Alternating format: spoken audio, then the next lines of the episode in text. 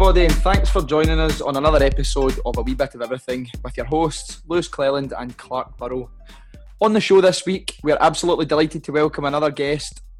As always, if you see it on Instagram at A Wee Bit of Everything Podcast or Twitter at Burrow underscore Mister or um, at Cleland Lewis 94, we'd be grateful if you could give us a wee share or a retweet, helping us to get the podcast out there um, so that others can get the content and listen in as well and hopefully take some things from it, like myself and Clark have been doing. So, what's in store for us today?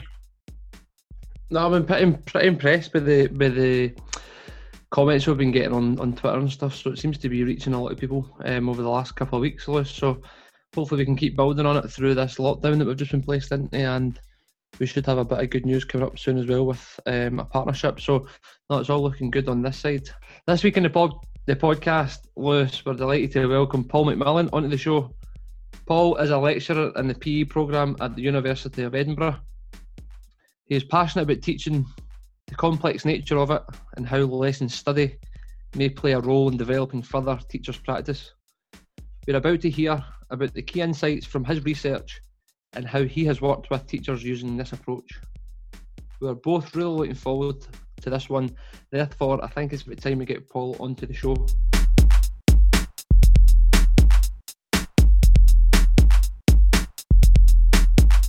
Right, how you doing, Paul? How's yeah, it? very, very good. Lovely to meet both of you. I'm really excited to be on uh, on on the podcast as well. Yeah, we've been emailing back and forward, and uh, it's good to eventually have you on. Um, thanks for joining us today to join. Uh, sorry to share your experience and knowledge around the use of lesson study as a way to improve teaching and learning. No worries. I'll do my best. I'll do my yes. best. So, but diving right into it, then, can you tell us and the listeners a little background information on your career to date? Yeah, no worries. That's a, a great start. It, I used to think I had quite an sort of interesting career until, uh, or career path until the last three, four years, and then I've heard other people's career paths and thought oh, that's pretty straightforward, really. Um, hmm. yeah, I'm, I'm, a teacher, a PE teacher to trade, um, and was part of the, the uh, BEd program at uh, Edinburgh University in 1999 2003 and then worked in school as a PE teacher for six years. Uh, really enjoyed that, and it was just at the point where I was looking for a new challenge in school or, or around school or outside of school, still related to education. Uh, and a, um, a seconded uh, PE um, lecturing role, um, teacher fellow role came up at the University of Edinburgh, and I applied and and got that, and I worked there um, in various roles, um, seconded teacher, and then um, mainstream teaching fellow there um, which I really enjoyed, and it was just the exact challenge that I was looking for at that, that time in my life, that age that I was at. Um, and in 2013, I just basically had a golden opportunity. I applied for a PhD scholarship. Uh, it was fully funded, um, and in 2013, and I, I, got that, and I started off doing that full time. And um, that full time commitment to that was just a, another new challenge, I guess, and a new uh, chance to learn about a completely new area for me, really. Um, enjoyed that, did that full time for two years, and then carried on for another two to three years part time um, as I mm. started to re-engage with working at the university and so on. And that PhD sort of changed my work life really. Um, ended up um, in that sort of two to three year period of data collection, spending um, just about every day or two I was hanging out with a teacher for a whole day or sometimes two days um, just tracking them. So I ended up tracking six teachers over the course of uh, basically for over a calendar year, um, and um, basically did unstructured qualitative observation work yep. um, about what they were doing every single day uh, in the practice uh, and build that um, up. Sorry, Paul. See just see just on that. See for any teachers that are listening in who maybe want to do a PhD. What's that like trying to balance the, the both of them between your work and uh, it's five tough. years? Um, five yeah, years. So that, that was full time uh, for about two years, and then I, I shifted on to part time when I was working full time. So basically full time PhD, part full time working. Yeah. Uh, although the PhD was part time, it takes over your life to be the extent of a full time job. Um, so that, that, was tough. Uh, loads of people say, "Oh, I'm thinking about doing a PhD. Would you recommend it?" And I always say, "I'm not going to advise you on that. It's it's your call. I wouldn't want to be responsible for." Uh, suggesting it'd be a good move for you but yeah, it's tough going but um, it's probably the only time I've ever done any type of study that's actually felt like I had ownership of it. Yeah. Um, all the rest of the time, I felt I was answering everyone else's questions and reading everyone else's suggested readings. So, as much as it is a challenge to fit it in, and it is uh, at times uh, draining on your uh, steam uh, in terms of learning to that degree, um, do you find that it's enjoyable? Yeah. Do you find that um, the area of study that you pick is already part of your daily job anyway? It's not over and above, so it's part of what you would doing, what you'd be doing anyway. Yeah. Yeah, I would. I'm just really passionate. I'll talk maybe in the in the podcast too. I'm really passionate about teachers and teaching.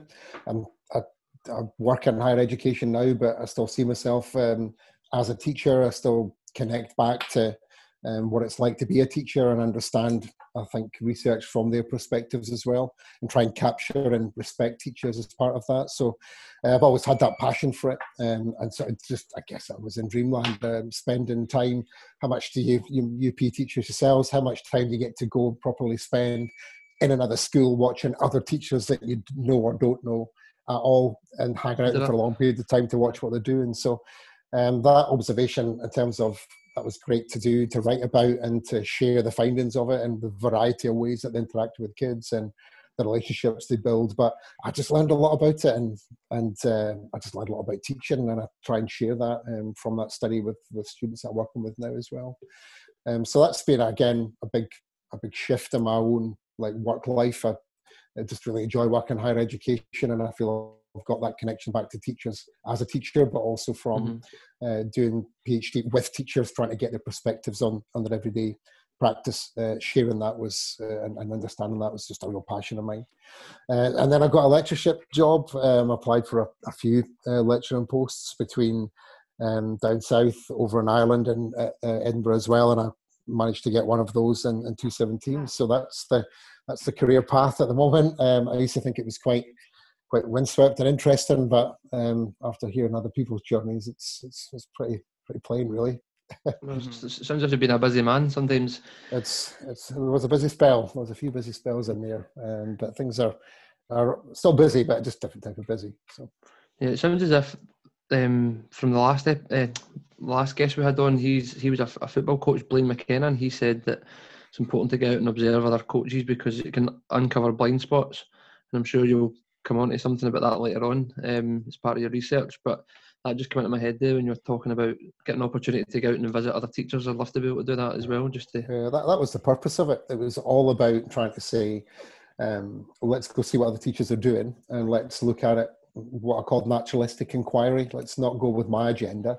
Let's not ask you to implement something that I want. Let's not do an experiment and then report on what that was.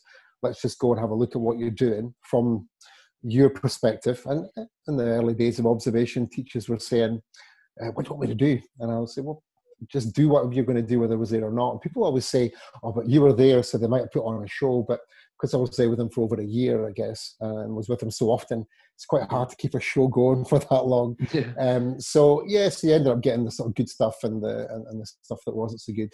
Um, I just got the real sort of warts and all of teachers' everyday practice, and that's what I wanted to do, um, give a bit of a, a, resource about what highly competent teachers might do uh, and how they operate. I guess. I guess um, you you'd have been able to take a lot from that to take back to your colleagues and stuff at the uni, obviously to help improve the courses.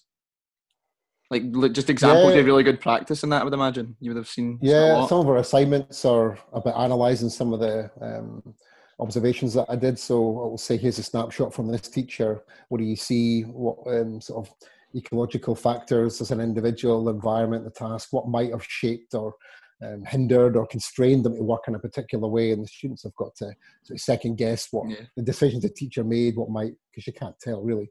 It's, uh, it's all sort of in the background. So busy get students to try and unpack that. Mm-hmm. that's that's one one example of uh, how that sort of feeds back in. But you just that drives some of the courses we do in first year, second year, fourth year, as does other colleagues' work too. Um, yeah. So that's that's an important part of keeping it, trying to keep it real with teachers and what they do, and um, acknowledging that teacher perspective is quite important to me. So, mm-hmm. so moving on to sort of broader kind of outlook on PE as it sits as a subject in schools, how why do you believe it's you know such a complex subject to teach and why is this an important issue for schools and for young people? Yeah, um, yeah, great question. Um, I think all teaching's complex. Um, I think um, lots of people have argued that. I'm not the first person to say, you know, what teaching's really, really complex in terms of um, what happens and what unfolds and the unpredictable nature of that uh, in, in, a classroom in PE or any other subject area for that matter. So um, I'm not the first person to say that, but I think it's really important that we acknowledge it. And that's one of my uh, great pieces of passion uh, in terms of research and sharing that with students. And, and if you just consider the pupils just for a few seconds here, you think you've got a variety of pupils, let's just say 15 to 20 to 25 pupils in your class, all coming from different backgrounds with different interests, with different motivations, with different experiences in PE, um, with different histories together as a group of class kids inside and outside of school. Think of that combination, that mixture of different individuals that come together. Throw the teacher into that, um, and you've got a bit of a, an unpredictable, uh, possibly volatile situation that might be on your hands. Um, so I think acknowledging that's is really, really important. Um, if you think about that in general, and then you put PE on top of that. I'm not saying PE is any more complex or complicated than any other subject area, but if you just think of the spaces where PE happens in terms of um, kids might be really quite closely compacted together, or they might be spread out over the course of a playing field, they might be in a swimming pool, they might be elsewhere. Uh, so just trying to manage that and um, try to sort of steer that learning journey of kids in general, but also in the different PE spaces where PE happens, um, is is a complex task. It's uh, it's not straightforward. Um, there's no straightforward solutions, and I think um, any ideas that teachers can have a one size fits all to their practice, I think is, um, is, is a little bit disrespectful to the task and the complexity yeah. of that. Yeah, I think I think when you've got the you've got the pupils coming in and sitting down, it's more a controlled environment straight away, isn't there? There's less. Whereas in yeah. PE, there's more movement about the gym halls yeah, and outside. And I'm passionate, I'm really passionate to make sure that we share that idea of teaching as a complex endeavour, um, and also um, there's quite a lot of people, rightly or wrongly or intentionally or not, actually try to oversimplify teaching all the time. So we end up teachers themselves simplify teaching, um, but they, they do it for a particular reason. So they are in the mix of what we've just talked about, uh, and they handle that every single day and they cope with it. Um, but when they're doing that, they have to have things that are some shorthand. They have to have shortcuts. They have to have some knowledge that is is tacit, that's implicit. Uh, so they simplify not because they disrespect teaching in any way, but they have to have shortcuts. Uh, and sometimes they do such a complex task, and they do it so automatically. It's very difficult for them to actually um, express or to even put names or labels on what they do. And that that was one of the big um, the big sort of final reveals of my PhD work where mm. I ended up after observing teachers for over a year. I spent time, um, a good hour or two, with them, uh, having some interview work with them, and ended up saying, "Here's what you've done. This is what I've mapped out as part of your practice over the course of the last year." And every single person nodded their head and went, "I do that, but you know what? I couldn't have said it, or I couldn't have expressed it, or I couldn't have." One person said, "Bracketed it in such a way that I'm able to talk about it." So I guess that's what teachers do. They have to simplify because they have to perform uh, in that environment. And governments oversimplify teaching too, but possibly more intentionally and for different reasons. Where um, we're talking here that teachers, uh, teachers' practice to the government maybe has to be straightforward because they need uh, kids to perform, they need kids to achieve, they need to attain. Um, and by talking that down, um, by having a one size fits all recipe about what teachers can do, it might give them a chance of saying, you know what, if you do this, it might help your kids attain well in the national qualifications and other assessments that happen.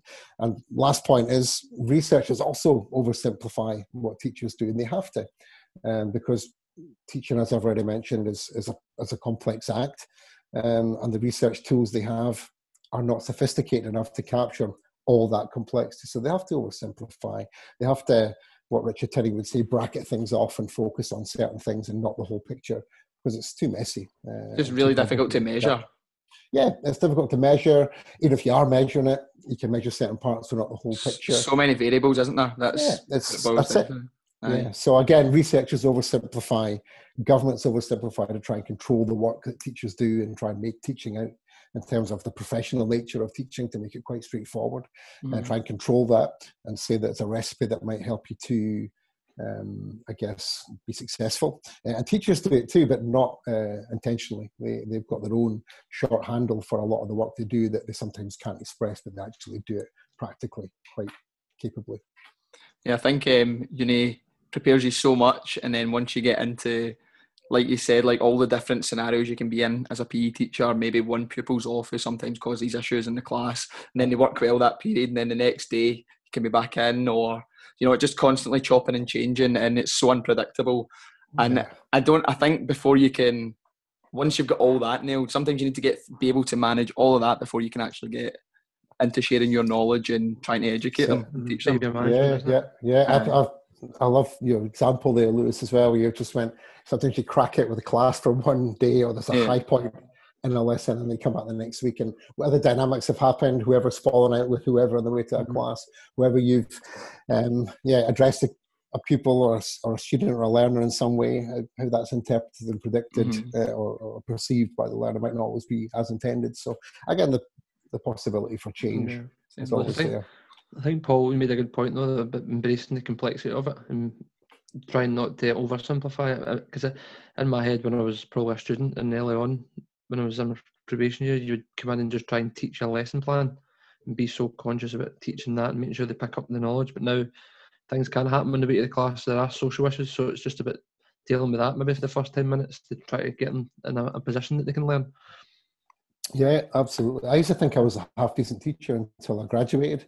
Um, and then I went and worked in a department that had five other teachers that had been teaching for a lot longer than me. Mm-hmm. Uh, within the first week of my probation year, I just watched them and went, I'm nowhere near that. It's just the way they, um, before the lesson even starts, they're engaging kids. They're, um, they've yeah. got a way of handling a situation that's just de escalates things, um, the way of talking to kids that is about the lesson, but about lots of other things outside of yeah. that, and just that relationship building, the way they get kids on side, the way they negotiate certain things to happen yeah, um, uh-huh. at certain points in time. So I used to just think if you ask kids to do things in the right way, that it would just happen. Doesn't um, does when I was when I was a student, and even when I was a student teacher, I'd be sitting with um, the sort of mentor teacher, the classroom teacher who was there to watch me because I wasn't qualified yet. I used to think you were the kids were doing the practices and behaving and taking part because I was there, but it was actually because the person sitting over my shoulder. Um, it's actually probably because they were there, and I was riding on the back of their relationship and their um, mm-hmm. sort of history with the class, really. So, uh, yeah, I think um, I didn't realise quite how complex things were and quite how challenging teaching was until um, I'd been taught for a few years and learned so much from more experienced teachers that were in the department when I was just a, a new person there. I always thought, see, when I've um, been observing like PE teachers in my school as a, a, teacher in particular, and see just the way that she gives out um, instructions and communicates like her teaching points and stuff like that to the class, I'm just like, you just make it look so easy. Like you just make like even for example, the one that I was like talking to her about was see getting the pupils to when they're gathering data on their their skills, so doing like a general observation schedule and see even just like we a big class in badminton just trying to get that set up so smoothly and seamlessly. Like she makes it look so easy but sometimes it can just take up it's so like it's, it's just sometimes difficult to get them on task smoothly is what i'm trying to say. And, yeah, and some you're like oh I can, I can yeah i can go and do that. That's that's easy. And then you go there and you're like you can do it the same way. Try and do it the same way and it might not work for you yeah exactly. So, um, but it's, it's and that person might not be able to explain how it, how it works. It, it just just, just experience, isn't yeah. it? And just doing oh, it once. Yeah. So those small organisational things as well you need to take account of that you don't mm-hmm. think about until you actually start to teach it. Um, in terms of having them in their groups and stuff like that, and worrying about numbers. But so yeah, that was a nice. Um, so that, that just where you're talking there, Clark. It's um, part of the observation work I did for for PhD was wasn't just in the lesson. I didn't just turn up and watch the start of the lesson. I was sort of there with the teacher in between lessons, before the bell rang, after the bell rang, at lunchtime, at the end of the day, at break times. Uh, so you get to see them not just how they are when they're on stage in front of a class, but what they do to get the kids into the class, what they do, mm-hmm. what Lewis was saying to get them started on a task. So mm-hmm. that sort of wider scene, I guess, was, um, was also part of what happens and gets kids ready to take part and start the learning when, when a lesson, you know, bell rings. There's a bit more happens beforehand and afterwards yeah. to ship them in and ship them out, transition in and out of the classroom in between tasks. No, there's much more that goes into it than just the lesson, isn't there? Yeah, yeah, absolutely. So in, t- so in terms of like meeting the needs then of the young people in relation to PE and health and wellbeing objectives, you know, in terms of that, then what what features do you think are required to, you know, adapt teaching practices so we can do this? Yeah, sure. It's um, yeah, it's a question that might take a little while, but feel free to come back at me with follow up questions. Um, yeah.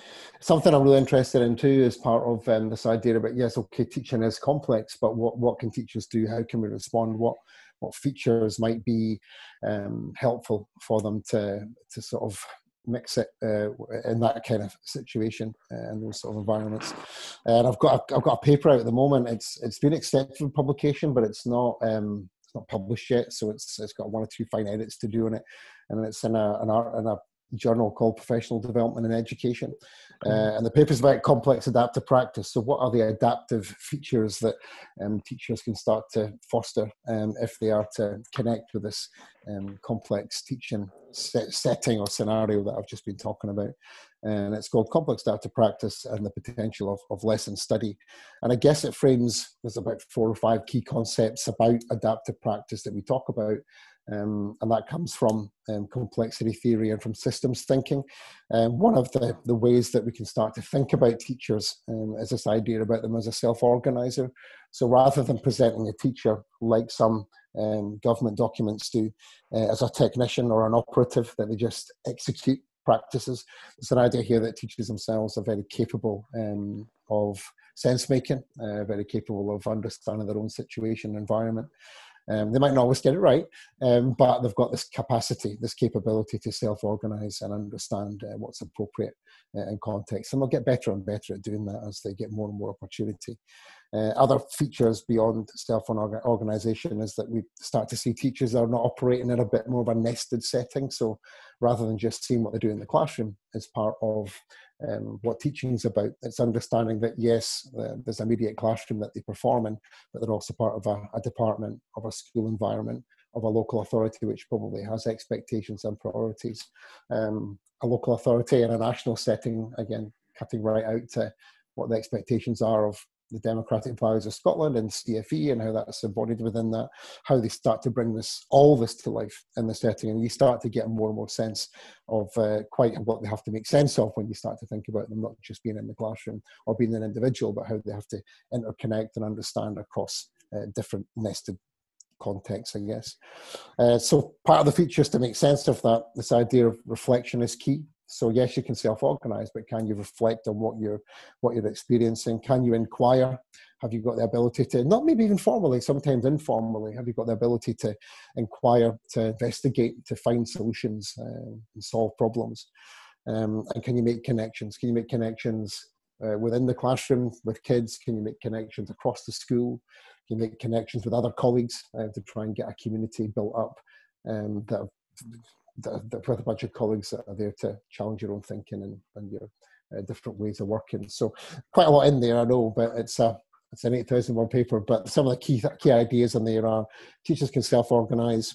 They they operate and teach within a, a, sort of broad nested different layered contexts and the um, reflection inquiry and connected making connections are part of that um, idea about how they can become um, slightly more um, effective adaptive practitioners. Yeah. This might seem like a, a, a, silly question, right? But see, like a practitioner inquiry, I always have it. Like we did one when we were at uni, and I always have this kind of belief almost that it's like this big massive project that you do and you've got to do all these findings and stuff. Could it be something as simple as trying out a new teaching model with a class and just seeing how that works? Is that absolutely? Yeah, absolutely, Lewis. I think um, I think ideas about um, I'll talk about practitioner inquiry, maybe lesson study later if it comes up in conversation. But yeah, I think practitioner inquiry, I think it can it can be a big thing. It can go off and be a, a grand project that you have to do.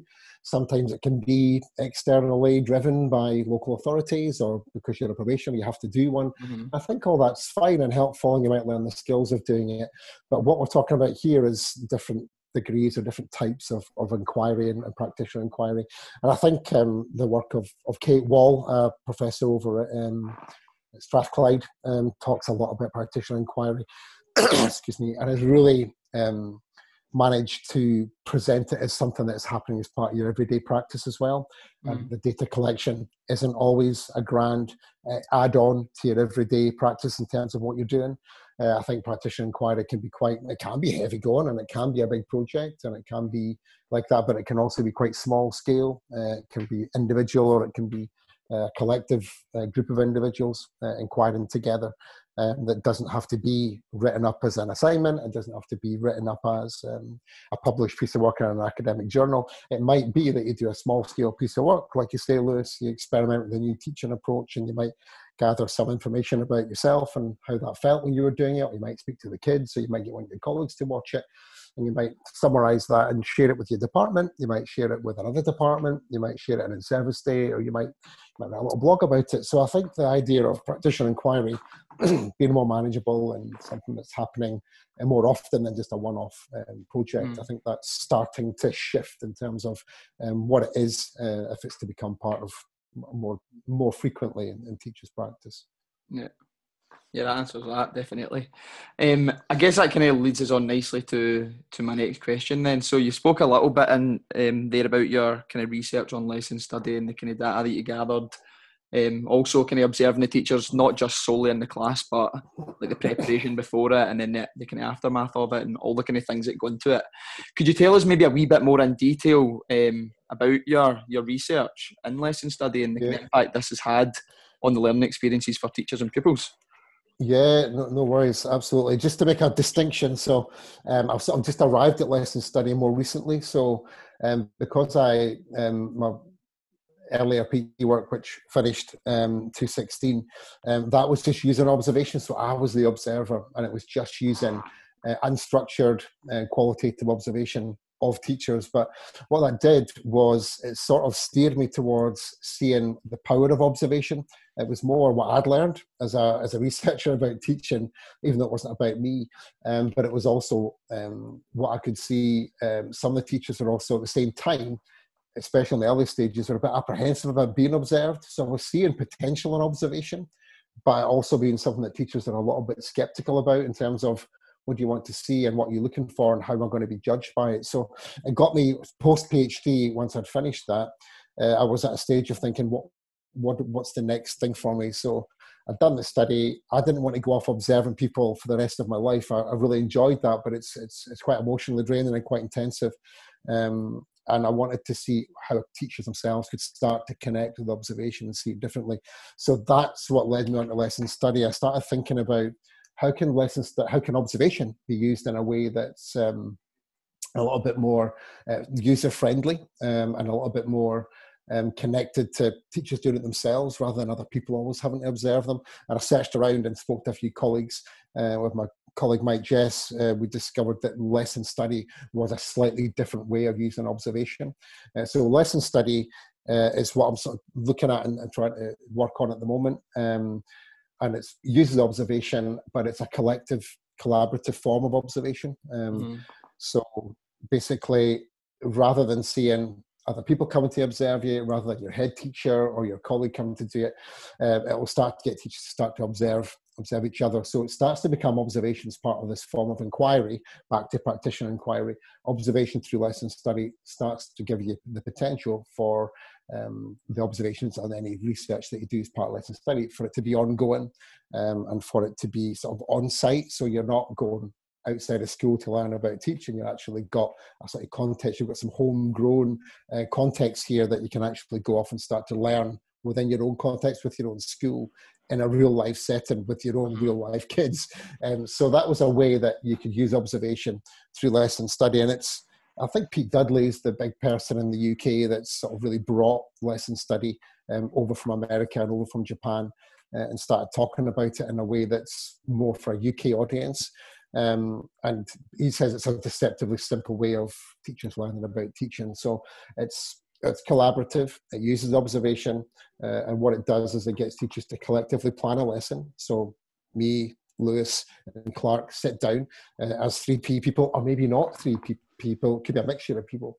Right. We sit down together and we decide what it is you want to work on, what's a, a sort of a thorny issue in our practice or something we're collectively interested in, or something we want to help Clark with. We have a, a focus of what we want to do and we sit down we maybe go off and look at a bit of research literature or some policies to get ideas on this.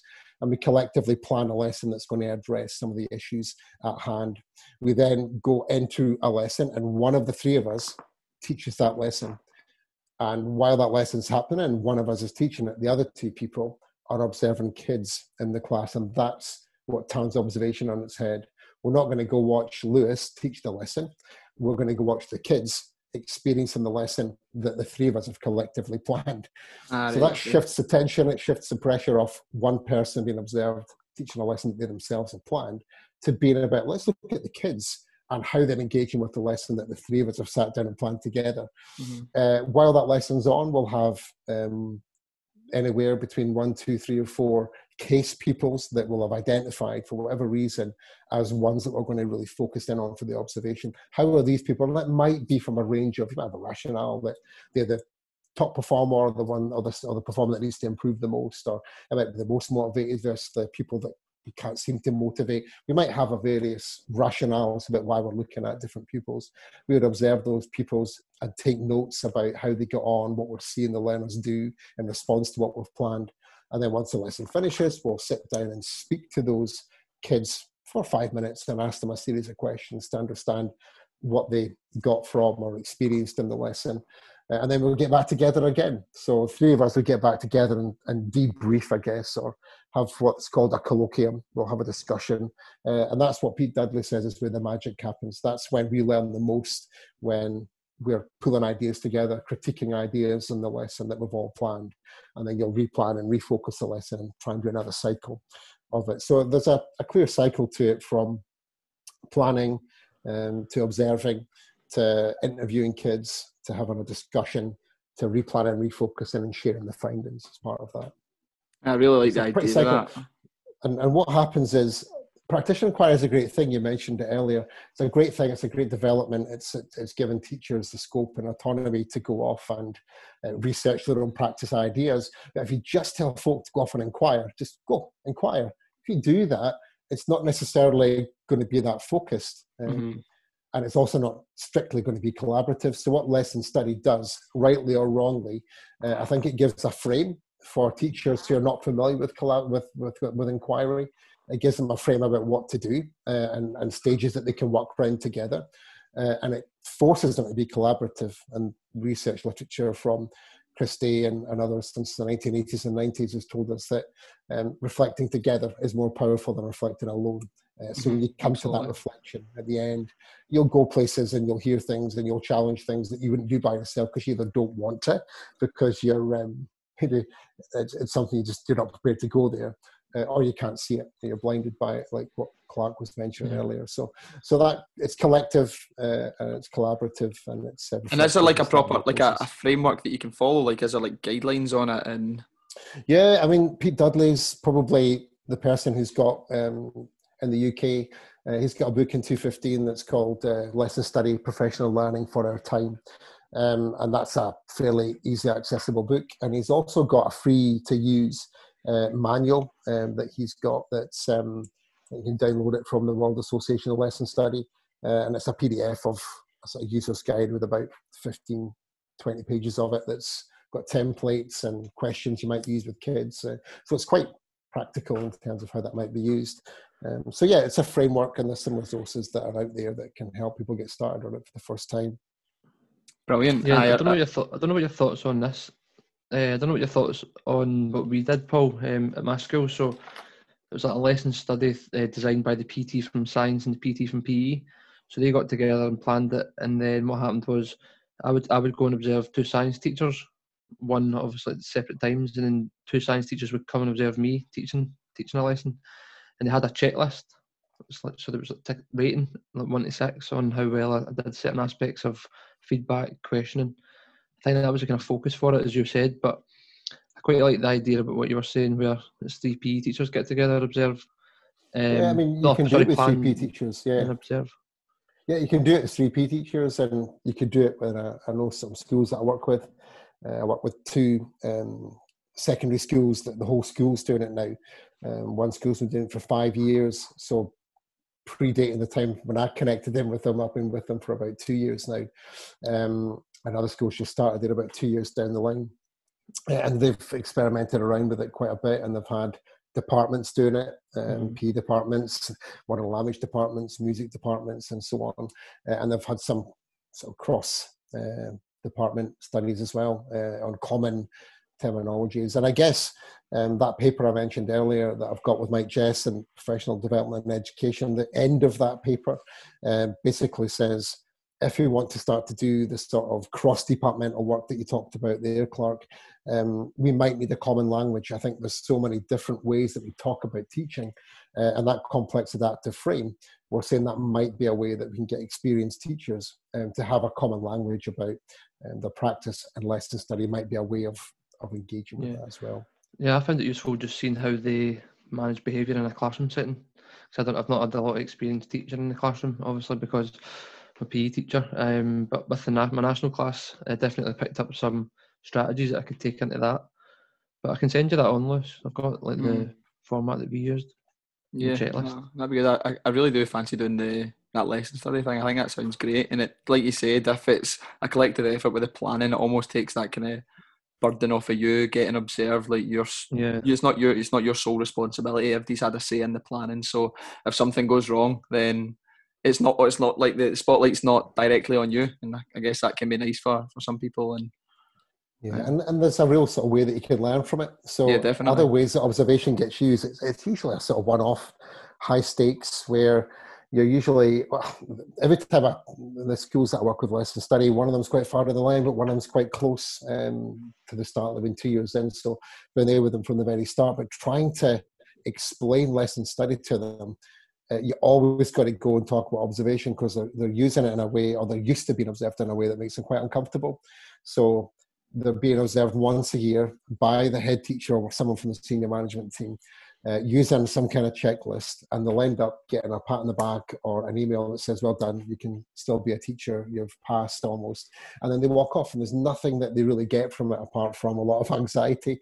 And there's a bit of research literature that says that observation in that format makes teachers highly anxious. Um, in that sense. So yeah, so I think it flips observation on its head, and as Lewis was saying, it's quite it's quite inviting. It's quite um, collegiate. It's quite um, non-threatening in a way, um, and there's a lot we can learn from it once we've debriefed and discussed it. So, so yeah. I just see a lot of potential for for teachers learning from observation, and we can do this in your own school you don't have to go to a fancy course to do it.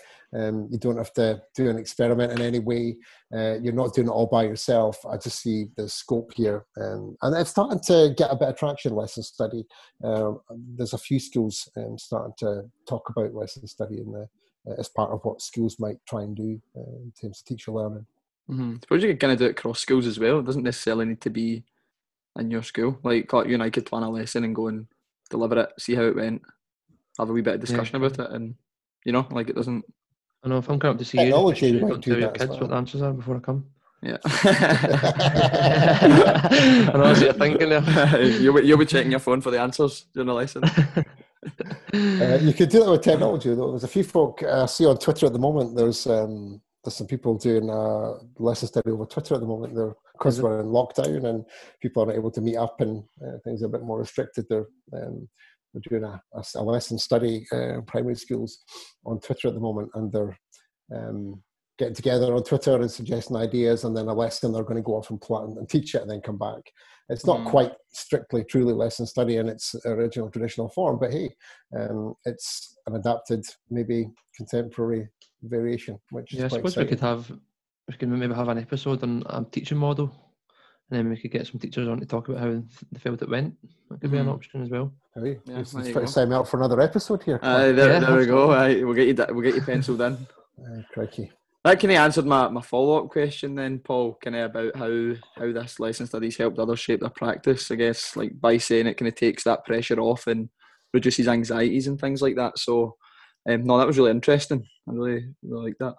So, that kind of leads me on to my next question then. What steps, in your opinion, can PE teachers take to improve their practice as a department and school? Or what support do you feel that they might need? Um, yeah, it's, it's, covering some similar things that I've said already. I'm not a broken record, so uh, I'll try not to be anyway. Um, yeah, just uh, I think teachers have to work together. Um, I think uh, P departments, especially, but other departments too. Um, uh, teachers are, are, together quite a lot uh, and have quite a lot of informal time. So, so just working together informally, listening, talking, discussing, um, supporting each other um, through the good times and bad times. I think that informal support, the way that we informally learn from each other, um, I think that's starting to be recognised as a way that we, we're also learning all the time. We're not just learning when we go off on a on a course and learn from some outside expert that's been paid a lot of money to come and talk to us. I think there's a lot of homegrown um, knowledge that, that, that, lives in P departments. So doing that formally, informally, uh, together, having a chat, or even just putting on um, little episodes and professional learning within your department, I think that's quite important to improve practice and support each other. And I think formally, uh, not that I'm overly uh, biased or anything, but I think um, to engage with forms of practitioner inquiry that are manageable, achievable, and connect with the rhythms of school life. So, not forcing practitioner inquiry in a formal sense um, that's going to overburden um, and teachers see it as an add-on, but trying to integrate that um, into the school, into the department, uh, I think some way that we can start to learn collectively, learn together. And it doesn't mean to say if the three of us are in a, in a department, it doesn't mean to say we all have to be going off and doing lesson study all at the same time. It might be that we take a turn and do it at different points. Um, and because Lewis is involved in a lesson study with other teachers in the department or not, because you're doing it and you're going to come back and share the findings with us, we're almost learning from your lesson study in the same sense that collectively, as a sort of learning community, we might also learn.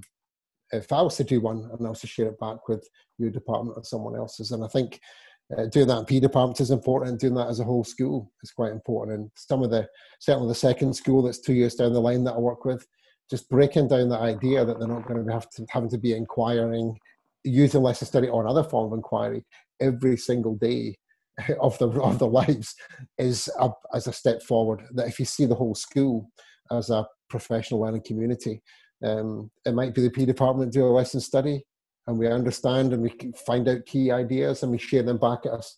And in service day, but it might be another department do it at another point in the year. So I don't think we all have to be inquiring all at the same time like a set of busy bees. I think there's a way that we can inquire in sort of uh, stages and staggered um, patterns uh, where we can all start to feedback ideas that we all start to learn from rather than individually or as a one department in a little silo going in and learning things that you're not going to go and share with other people. So I think um, you made a really good point there about um, working together and how important that is because that was a good example from last night, wasn't it? Just purely because PE is such so subjective, so opinions and um, there was a wee moderation task on section one of the the Nat five portfolio, yeah. and um, all the teachers were kind of coming together with loads of different um, marks that they've given section one out of out of eight and it's again it's just that working together so there is that consistency across across the board and yeah. doing things like that even just really helps and then obviously you've got the subjective element of observing a performance as well something i think yeah. might be good could be vary from what you think and vary from what clark thinks so yeah, i think we're going to so it makes it challenging we're going to video our performances this year just so we can moderate them in case we get verified um, yeah. we could see how you pair connect with that as well. Mm. Yeah, it will be. But I think you made a good. Well, I was thinking about there when you were saying how important informal communication is. We've seen, I, I think we've seen after COVID come back in August and certainly my school how important that is because it's not been as easy because we've got like a split base just now. So the communication yeah. line not the same as what it would have been um, pre-COVID. I feel as if that's had an impact um, negatively. I would say personally speaking. So I think that puts sheds a light on that and how important that is.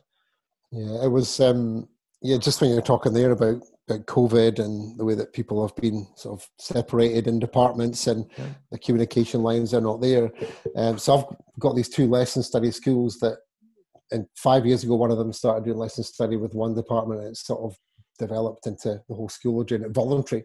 Teachers have sort of done it more and more and then talked to each other, shared the findings, and more and more people have said, we want to do it. So there's this voluntary way that after five years, every single department on board with it, but they've not been forced to do it.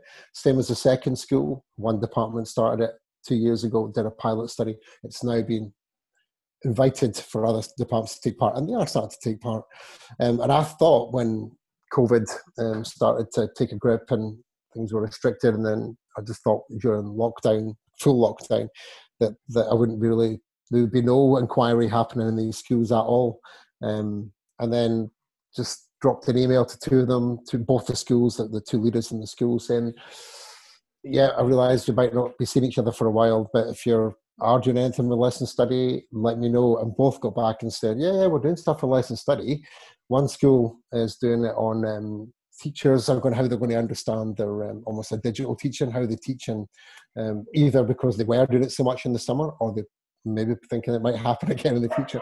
They're going to look at how you can make uh, online um, online teaching with kids in school how you can how you can improve the practice. That's what one school are going to do. Uh, the other school i guess that school's also got some kids that are not in all all, all week so they've got some seniors that are out and alternating and rotating around. So they're, they're still teaching some kids uh, up in the upper school uh, online um, through different platforms. So they're looking at how to make that practice better, and they're doing it through a lesson study collectively planning. And the second school, um, they're they're doing something similar. They're starting to look at um, wider schools doing it, understanding how you can teach in a social distance way. So they're using lesson study to again connect in with uh, real life issues that they're faced with at the moment. And I thought inquiry would stop. I thought they would say, I've got time to do this. They're actually saying, no, we've got a real life crisis at the moment. Mm-hmm. How can we use this this thing everyone's familiar with called lesson study? How can we use that to get better at how what we're having to do in the current situation? So it's quite encouraging, really. Yeah, it seems yeah. uh, relevant at the moment, doesn't it? Like all the more. I like that attitude towards it. Yeah, I was. It took me by took me off, caught me off guard actually. Not that I've had any um, doubts about the school's commitment to it. It was just given how serious the crisis was and has been and still could be. Um, yeah, it just just sort of showed how much um, the lesson study commitments are part of solving some of the sort of mysteries of teaching and challenges yeah. they have. Shows you how flexible the model is. It can be used for so many different things. Yeah, yeah, yeah, definitely. And I think just while I'm talking quite positively about it in terms of the schools and in terms of what it can do and quite quite descriptively about how, how brilliant it is. I'm not saying it's going to unravel all that complexity that I, I talked about at the start. So I've just told you lots of people say teaching's complex. We need to celebrate that. I'm not in any way saying we've got lesson study and that will unravel and unlock all the mysteries that are there. There's um, sort of we're aware. And There's a really nice paper that's just come out from from colleagues about lesson study. Um, that's really important just to throw in here so folk don't think I'm some kind of uh, lesson study sort of brainwashed person who doesn't think it's in any way uh, limited. Uh, there's a really good paper that's from uh, Hervas and Medina, and it's just been published in 2020. Uh, and they say teaching is, they also agree that teaching is really complex, and they also say that study has potential, um, but they're not seeing it as being able to completely um, provide all the answers to some of the complexity. But they've got some nice passages in, in the paper, and they start to say what study might be able to do is starting to look at uh, pinch points in a lesson, the bits that are tricky, the bits that you're having difficulty with. It's not saying it's going to um, change the world, but it's saying if you start to look at these pinch points um, cumulatively over a long, long time, uh, one of their quotations is that um, small changes um, over time can generate and uh, can, can eventually start generating a real impact on, on pupil learning. So there's an idea here that lesson study is has got potential, but it's not uh, going to be able to completely solve all the problems and all the uncertainties of teaching. Um, but it's got potential to look at pinch points and pressure points uh, and mysteries that you're trying to unravel. Uh, and looking at some of these tricky areas and tricky topics that you come up with in your teaching and challenges you get, it might be that one cycle of lesson study isn't going to isn't going to isn't going to solve it. It might take a number of cycles um, as part of that, and, and, part of that same paper uh, from Hervas uh, and Medina, they end up saying that it, it, could be possible, given how complex teaching is, that you could do the same lesson and tweak it over and over again and never end up with with a final finished idea about what you're thinking. So, uh, so that's quite an interesting paper and quite an important point that. Uh, while I see potential, uh, we're not naive to assume uh, that lesson study is going to be able to unlock all the complexities that uh, people have discussed and talked about for a long, long time. It's just another tool, isn't it? Like it's, it's like you're saying, it's not got all the answers, but it's something that's beneficial and just another thing that can be used and tested. Yeah, and it's it's only as good as the people that are using the tool. Yeah, so exactly. you know, I, me, the three of us could go and say we've done ten cycles of lesson study, um, but if we're not going to uh, do some real deep critical thinking and reflection and some open and honest evaluations of what happened, um, it's again it'll only be as good as the people that are doing it. And, and there's there's other research that su- suggests from Bocala and so on that that, that beginners experience the lesson study cycle differently from experienced people. So if you've done a lot lesson study, you will experience lesson study differently from someone doing it for the first time, obviously. Uh, if you're a really experienced teacher in general, um, you will experience lesson study in the cycle completely different from a novice. Um, and again, as you go around that cycle that I explained, um, I think that as we go around it, uh, I don't think we're all going round in a nice straight line. I think there's a lot of messiness and uncertainties and frustrations that might be part of that teacher learning process. And uh, I think it's important just to mention that as well, that it's not a smooth, linear journey to understanding teaching. Um, I think there's a lot of bumps in the road as part of it. Yeah. It's just another part of the big puzzle that we're trying to solve. And Yeah, think it's an ongoing. uh, There's a really nice line. uh, uh, It might actually be from Skyfall, the James Bond film, when Q says something like, um, "Yeah, it's like a Rubik's, like trying to do a Rubik's cube that's fighting back against you." That's a nice Yeah. idea about what teaching is. You, oh, it's like a golf swing or whatever. You're trying to always fix it, but it always throws another problem back at you. So yeah, Yeah. a Rubik's cube that's fighting back against you. That's how I like to think about teaching sometimes. I like that one. How was your golf, Lewis, by the way? Is it getting better? Uh, Good now? hopeless. Hopeless. What's the handicap? What's the handicap? No, no, I don't even. I don't even have a membership anyway. Oh, I'm, like, that's- uh, I'm, that's- that's I'm not an avid- kind of golfer. I'm not an avid golfer, but I do. Um, my dad, my dad's a keen golfer, so I sometimes go out with him when it's dragged obviously along. the later I'm a fair aye. weather one. I only like to go twice a year when the weather's nice. So I'm not a handicap. Aye, or a and, then, member of our and then complain all the way around because you Yeah, can't hit the ball, yeah. but you only Yeah, play twice a yeah. year. Sounds a bit but the familiar. sun's out, which is the main thing. Aye. no, definitely.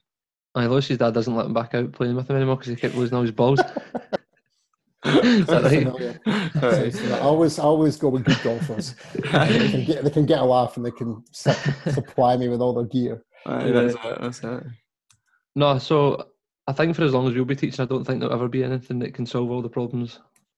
Um, it's just a bit kind of mixture of things, isn't it?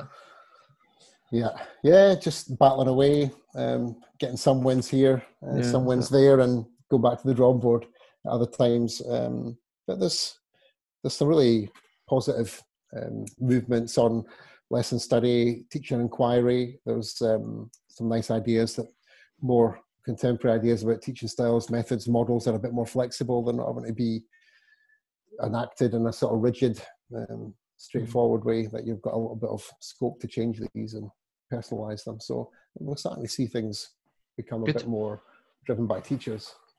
Good, that's what we want. Definitely. Well, lastly, then, in, in your opinion, Paul, what makes a high quality teacher? Okay, wow. How long have you got? I won't be too long, but um, yeah, I just think I think adaptability. I'll go back to I've talked about teaching's complex. Study might be helpful. Complex adaptive practice is the following, um, and outline what, what we found out in that paper um, with Mike Jess uh, in professional development and education. But uh, I just think being adaptive is really important, and I think um, various uh, scholars have have outlined that that's one of the sort of key ingredients of teachers staying in the game for a long, long time and teachers handling uncertainty. Um, so again, you can be adaptive, one that can reflect, you can inquire, find solutions to problems, persevere when things are difficult, um, and just be aware of circumstances and be able to either change and act on those if it's possible or find ways to um, fit your practice to the demands that are in front of you. So I think adaptive practices is, really important for um, young teachers, new teachers, future teachers. Um, I think it's one of the qualities of of being highly competent or really good teacher. Mhm. Can you guys, are you guys adaptable? Pretty sure you are. Yeah, I think we need to be just now. Yeah. Absolutely. Aye, that's kind of I think highlighted. that's that. been the one. Th- I think teachers do it all the time, but it just it, it's not something that that we like to shout out about. Or. It's just what teachers do. Um, Yeah. and, and there's some literature there that, that talks about the adaptive teacher and adaptive practitioner.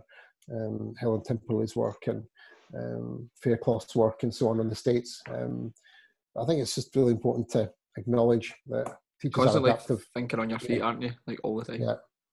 Yeah, there's only so much you can plan. Like I think after we went back after August, there's so many new protocols yeah. and procedures, and it was if it was heavy rain, you had to have another lesson up your sleeve for indoors. Yeah, it's mm-hmm. almost doing double the work, but. Um, hopefully, it's just for the short term on that side of it. But making up that, some ori- that, orienteering maps what have you. no, QR, QR codes. Uh, there's been some pretty interesting stuff that's been on social media. Uh, yeah, I know. There's some. There's a good. There's a good. A good app for orienteering. I see. I, I didn't use it personally, but I seen a lot of people had been using this app that planned all their orienteering for them, and I think it gave like a wow. kind of some different ideas in it. So there's a lot of stuff out there for him. Um, what's just happened. Yeah, so. yeah. I'm pretty um, sure Murray. I'm pretty sure Murray Craig was talking about that when he was on. Yeah, about the technology. I'm sure, I'm sure he's coming yeah. on soon. Aye, he's big on that. On. Yeah, he's been on. We had him on. Uh, I think it was a. Oh, had him on. Cut, he behaved himself. Aye, his will be live soon. It was good. Aye, Clark just Clark um, messaged him to see if he could come on a wee bit earlier because we wanted to watch the Scotland game. I like Clark doing that. he was open and honest about it though, so all good. Oh, brilliant uh, stuff. Um, so at the end of our podcast, Paul, we always have a wee kind of quick fire round of three questions. So it's just three. Okay, yeah, go for just, it. Just for a wee bit of fun. So, um, if you could have a giant billboard in your hometown or anywhere in the world, what would it say on it? Uh, and it doesn't probably, even need to be related to teaching. So anything. Yeah, I probably just be kind, be nice, be respectful, have good manners. I guess um, I get pretty annoyed when people don't, don't do those things. And i always try and do those things myself but even though people don't do them i don't stop doing them myself either. So yeah just be nice be kind be thoughtful have good manners um, I think a long way yeah. Yeah brilliant. What book what or books? what about yourselves what about yourselves if Clark, you can go first. If you could have I a, just wanted... if you could have a uh, like billboard in Douglas, work hard in the dark so you can shine bright in the light. Oh, that's a slogan. That should be on someone's back uh, of their car, I think. that's on the back of mine. mine, mine should be uh, make the most of your mornings. If you lose an hour in the morning, you, you spend the rest of the day catching up. So I like to get up early nice. and get yeah, on. Yeah. Good. Very good. Uh, that actually links quite well to mine. Working, dark, working hard in the dark in the morning. What if it's the summer though? It's, it's is like, the moment? that only applies in the winter. Uh, it's the summer, I'm up three. Aye, right. Oh, right. brilliant. Uh, n- number two, what book or books have had the greatest influence on your life? Um, I've, I've actually had to had to answer that uh, a few weeks ago, so I've got I've got something on that. Um, I think I think the book that had an impact on my life uh, was when I was a young kid, uh, and I read uh, the Enid Blyton book called The Faraway Tree. It was the first book that I ever read from start to finish by myself, and it's the first book that actually sucked me in uh, to read it and read it properly and not want to put it down. Um, and up until that point, um, I'd always always just thought I wasn't a reader, and I always thought I didn't like reading, and I just couldn't sit still for long enough. Um, and that was the first book that I thought it's maybe not me that's not a good reader. It's it's the books that you have to read that have to be mm. engaging. So yeah, so that's a book that I've never forgot. Um, probably about I'm in my early forties now, so we're talking thirty odd years ago now. Um, so and there's nothing worse when you start a book and you need to try and force yourself to read it. Yeah, yeah, yeah, yeah. We're not having that. So no, definitely not. Yeah, like, that'll be about thirty-five years ago. Yeah. That's right. So it's um, had an impact. Then it stuck with you that long. Yeah, Brilliant. Um, right, number three. Then, what advice would you give to a student teacher about to enter the working world, or what advice do you feel they should ignore, if any?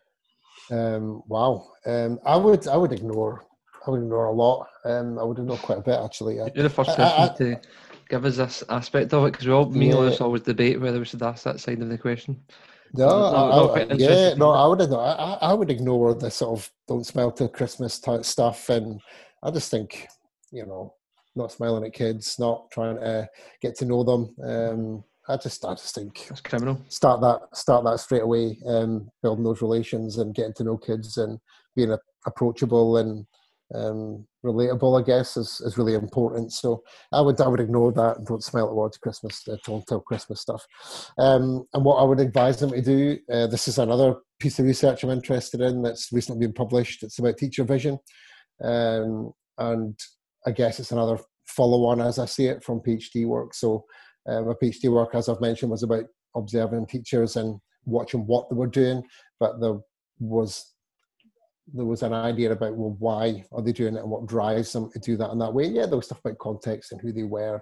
Um, but i think uh, having a vision is really important for, for physical education and for education and um, for that pe vision to have an educational angle to it um, and to be really able to articulate your vision so uh, i just think about myself as a young teacher it took me a long time to understand what physical education was and sometimes you got caught in the hop when uh, when other teachers said well is it really a part of school? Uh, is that really a school subject? And is that all you do is teach games all day?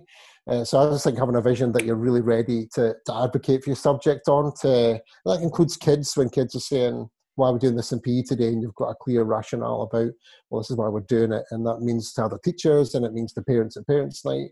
It means to your head teacher when they try and tell you that PE is something different from what you believe. Um, so I think having a vision, uh, having a clear vision, we do that, um, and really, um, it's a key part of our MA program, getting students to be able to articulate a vision and where it's come from and how it's personal to them. And I think that's what I would um, would advocate and what I would suggest is a really helpful um, thing to have in your toolbox. And I'm happy to come on and talk about vision at some point again in the future. Yeah. If you're struggling for anyone to fill a spot. No, that's a, a, brilliant piece of advice. Can I just ask you one final question then? How how long or how many years did you take before you felt competent as a as a teacher? Like fully competent, you went in and you're like ah. Um, I guess probably never really. Not that I'm yeah. sort of defeatist or anything, but um, I thought I thought I was brilliant. Uh, I'm not. I I'd admit that openly now. When I was an undergrad and I was a student, um, it was in the days where you got all your replacements assessed and you got I got an A first year, second year, third year, fourth year. Um, all the people that I went into the school said I was a great teacher and I was an A student, uh, and then went in the real world and realised I wasn't really that good at all. Um, and I had a misguided idea about how good it was. Um, saw teachers teaching the, the, people I mentioned earlier at my, my, school that I taught for six years. Saw people that were real teachers that were experienced uh, and just learned, had my eyes really opened. And I guess I was constantly scrambling to learn and develop. Um, and even still now, i have been teaching higher ed since 2009, so over 10 years, and still got a lot to learn. Uh, yeah. Still got a lot to do. So I guess there's certain things that I'm really comfortable with and I really enjoy doing, but you're constantly being dragged into new things, different things that you're mm. um, you may or may not know that much about. And um, so yeah, I guess I'm a few years. I'm still yeah. working on it at the moment. I think that's quite powerful. Then that's a, a lovely way to end it. Then it's never never the finished product. And that's genuine. That's straight up. So yeah, I, th- I think uh, I think you're making the point earlier that that is complex and being comfortable with that complexity has helped is going to help me moving forward as well and that mm. unpredictability. Well, that, I think we can make that connection, Clark, back to saying teachers complex and saying I'm not the finished article liver. I didn't really make that tie that together. Yeah. So you've obviously got a rare skill in the podcasting as well. Good job. Well, we're, we're doing our best. Right, always, always learning. Right, well, thanks a lot, Paul, for agreeing to do this with us today. We really appreciate your time, and we're sure this will help the current teachers across the country, and obviously the next kind of generation of student teachers coming through. So, thanks again. No, brilliant. Thank you so much for asking me to come on and um, great job with the podcast. I think it's a great thing for teachers and student teachers and, and, and folk beyond that as well. So really enjoyed it. Great job. Thank you for having me and happy to come on again at some point in the future. Yeah, we'll keep in touch. That was excellent. Thanks. We'll, for, we'll hold you to that. Brilliant. No worries. Right, so each week, um, as you will now know, we have our key takeaway messages from both your hosts. Uh, a very, very enjoyable episode there on chat with Paul McMillan from the University of Edinburgh, where he was kind of talking to us about lesson study and the, the research he was doing on this um, about teachers collectively planning lessons. Um, one teacher will teach the lesson and then they will kind of reflect on it as a group. And I think that's a really good idea. Kind of takes the pressure off of a standard lesson observation um, reduces the anxieties and stuff like that. So even the kids rather than the teacher. Aye, that's it. The the mm. teachers, mm. um, it's irrelevant. It's it's the kids that they're looking at, and says you can be you can have loads of different focal points for it. You can be looking at the high flyers, you can be looking at the ones that are unmotivated, things like that. So I think that's a something I would I would really love to try actually. something you could lead on within your school. No, but mm. the reason we do the key takeaway message is just to summarise what the the the guest has said, we're not really. This isn't our opinion. It's just trying to summarise it so you can take something away from the podcast. Um, it helps us take take it away as well. So hopefully it'll help you. My key takeaway message would be, Lewis, the the idea around the, the informal learning that can happen within and the importance of that. You know, it doesn't need to be a departmental meeting. Um, there's not been many of them in my school this year, and been one or two, and we've still been able to work well as a team, share problems, uh, share lesson ideas, in an informal way out within the within the department and obviously outside as well because we've got a split base. So it's just really emphasising the importance of these informal conversations in terms of picking up wee insights and ideas for your lessons or reflecting as um, Paul spoke about the importance of reflecting and inquiring in your practice and then sharing that with others. I, th- I think that's the whole idea and uh, purpose of our job really. Mm, no, definitely. I think, um, like, like I was saying earlier, how valuable those wee chats are, even if it's not even to do with um, specifically like the the teaching or whatever. So just having a a chat about, like for example, on my drive home, like I'll phone you and we'll chat about just things informally about your day at work. Yeah, sport education model. Uh, aye, just aye, just anything at all. It's just those wee kind of interactions that if you're doing it all the time, I think help makes you feel a wee bit better about things. Um, can you get wee insights as well, don't you? Mm-hmm, that's like, it. Oh, and then try that. So can it be light bulb moments? Just light bulb moments. It's like the way home today in the car, like you were talking to me about the the sport education model, the different roles in that that, right. that, they have, and and how you were adapting it and how you were working the transfer window. So uh, I was trying to keep it that, professional, and you were talking to me about that the, the latest TikTok that you made. So. Hell, listen. What was it? I I can boogie. Yes, sir. no, I've got into TikTok recently, um, rightly or wrongly, but I know it was more, it was more, it was more in the limelight in lockdown. But I've just kind of taken a taken a liking to it. Even more so that Scotland have qualified, you'll be making up all your your Scotland TikToks. No, but I think we've um, connecting off and off track there a wee bit. But aye, that would be our kind of takeaway messages from today's episode. Um, I think lesson, the lesson study idea is something that can be taken away from this episode and tried at your school. Doesn't seem too complicated to to implement it. Um, it's just finding, like Paul said, doing it purposefully. Actually finding something that is a barrier or something that's you're finding challenging and you just can't quite crack, and setting it up as a group and trying to go for it and seeing if you can can put that piece of the puzzle together. So I think it's a really good idea. Um, yeah, makes it all the better working find, with a group of people. So Absolutely, it makes it much more purposeful. As uh, if you want to find Paul McMillan on Twitter, um, he's at Pedagogy Paul. Um, if you want to find out more about him in general or his um, teaching approaches and the work that he does at the University of Edinburgh, And I would also recommend that you, or I'm going to go and read the, the journals that he was talking about by Mike mm-hmm. Jess. And I'm sure if you, if you had any questions for him, we would be more than happy to to answer them as well. So yeah, great guy, great chat, and ultimately a great episode. Really enjoyed that one.